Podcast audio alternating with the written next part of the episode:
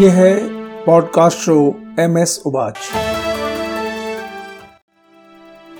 आप सुन रहे हैं प्रेरणादायक कहानियाँ श्रृंखला। मैं हूँ आपका दोस्त मनोज श्रीवास्तव। प्रेरणादायक कहानियाँ शक्तिशाली हैं, समझने में आसान और नैतिकता से भरपूर। ये कहानियाँ सच्ची हों या काल्पनिक, हमें सोचने को मजबूर ज़रूर करती हैं।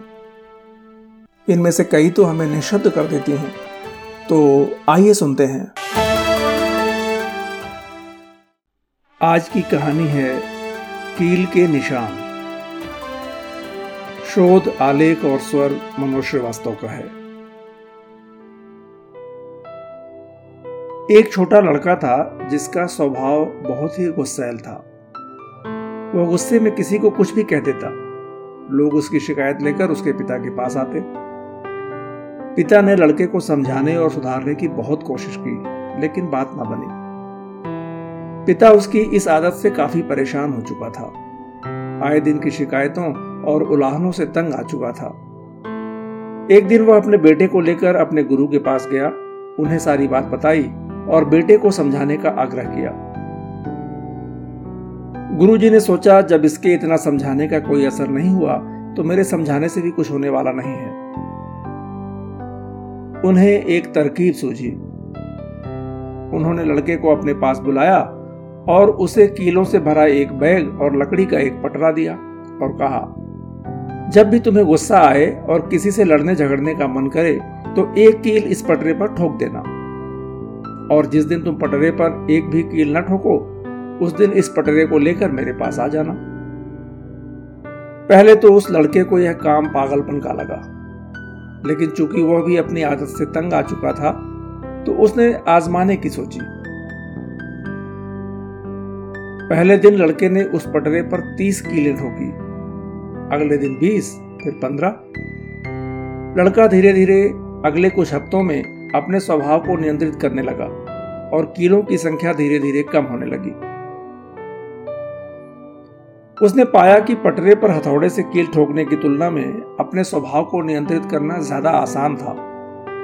और अंत में एक दिन आया जब उसे एक भी कील ठोकनी नहीं पड़ी। गुस्से पर उसने पूरा नियंत्रण पा लिया था। उसने अपने पिता को यह बात बताई। पिता लड़के को लेकर गुरुजी के पास गया।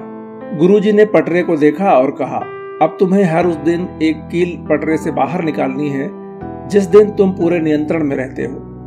और एक बार भी गुस्सा नहीं करते।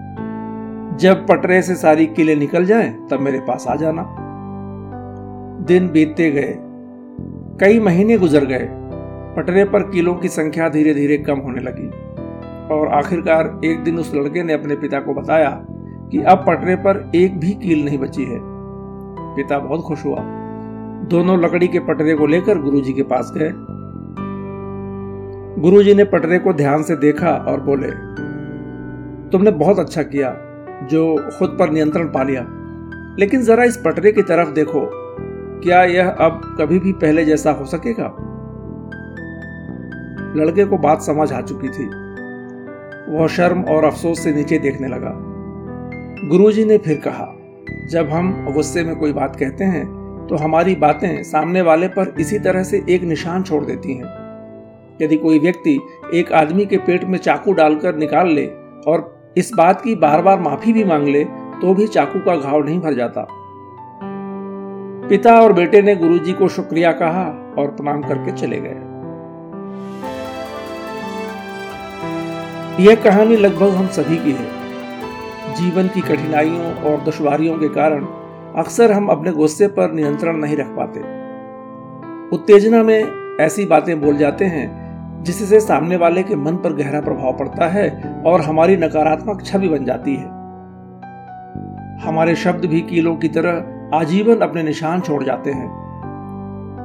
जीवन में कुछ चीज़ें वापस नहीं लाई जा सकती हैं, इसलिए हमें हमेशा अपने गुस्से और उत्तेजना पर काबू रखना चाहिए, ताकि बाद में पछताना ना पड़े।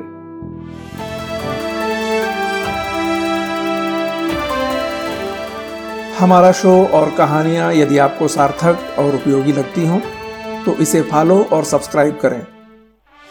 कमेंट करें और दोस्तों के साथ साझा करना ना भूलें। फिर मिलते हैं एक नई कहानी के साथ।